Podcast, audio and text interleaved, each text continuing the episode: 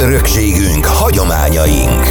Minden, amire megyénkben büszkék vagyunk. Ez a közelkép Komárom-Esztergom megyei értékszemle. A Komárom-Esztergom megyei önkormányzat top kötőjel 5.3.2 kötőjel 17 kötőjel KO1 kötőjel 2021 kötőjel 00002. A Mi megyünk, a Mi világunk projekt keretében készült a most következő rádióműsor. Köszöntöm a Forrás Rádió hallgatóit 2022. október 2-án vasárnap Dóbjás Ákos vagyok. Mai adásunkban egy igazi bor különlegességről, az ászári asszony fektetőről lesz szó. Tartsanak velünk, kezdődik a közelkép Komárom-Esztergom megyei értékszemle. Az ászári borpince egy különlegessége, a település leghíresebb nedője az ászári asszonyfektető fantázia nevű minőségi bor, amely a szürke barát szőlő asszu szemeiből készül. Erre a szőlőfajtára jellemző, hogy nem minden évben asszusodik, csak a kifejezetten meleg és napos szőlő érlelő időjárás esetén, ezért is ilyen közkedvelt. A Komárom-Esztergom megyei értéktár részét képező ászári borkultúráról és a legendás ászári asszonyfektető bor különlegességről Petőc Gábor borász beszélt rádiónk magunknak?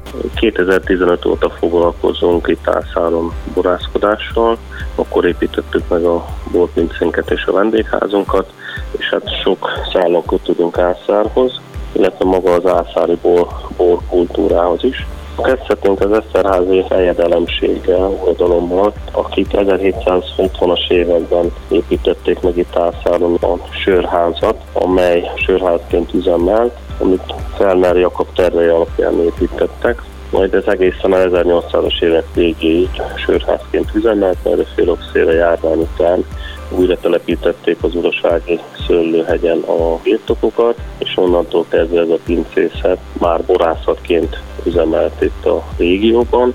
Kísérleti telepeket hoztak itt létre, és kísérleti borászkodás folyt több parcellán is itt. Most visszatérve kicsit itt a 1700 és 1800-as évekre, ugye nagyban fellendült a borkereskedés itt a Ászár régióban, kicsit ugorva az időben, 1900-es évben, a TS időben pedig még nagyobb volumenben kezdődött el a bortermelés.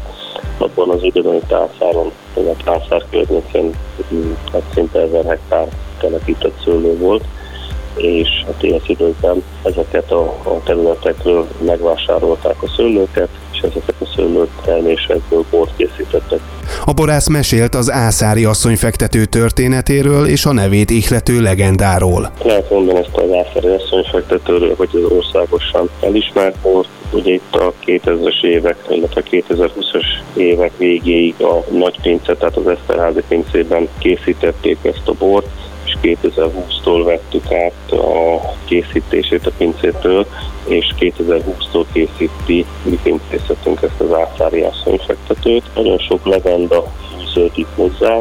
Öregek elmondása szerint ez 978-ban készült el az első ászári asszonyfektető, ami Sauvignon Blanc szőlőből készült, egy késői szürettel. Olyan évjárat volt ez a 68-as évjárat, hogy teljesen beasszosodtak a szőlőszemek, és hát ugye abban az időben nem nagyon tudták, hogy mit kezdjenek ugye ebbe a borrégióba ezzel a késő szüretelési szőlővel, és különböző borkészítési eljárások alapján betették egy tartályba, hogy akkor majd lesz valami vele. Meg tavasszal, mire megforrott a bor, elég magas alkoholtartalommal hordta ki magát, illetve a magas alkoholtartalom mellett egy elég jelentős maradék cukortartalom is megmaradt. Ugye ez nagyon ízlet a női vendégeknek, és maga az asszony fektető körülbelül így keletkezett. Petőz Gábor kitért az ászári borpince bor különlegességeinek versenyeredményeire is.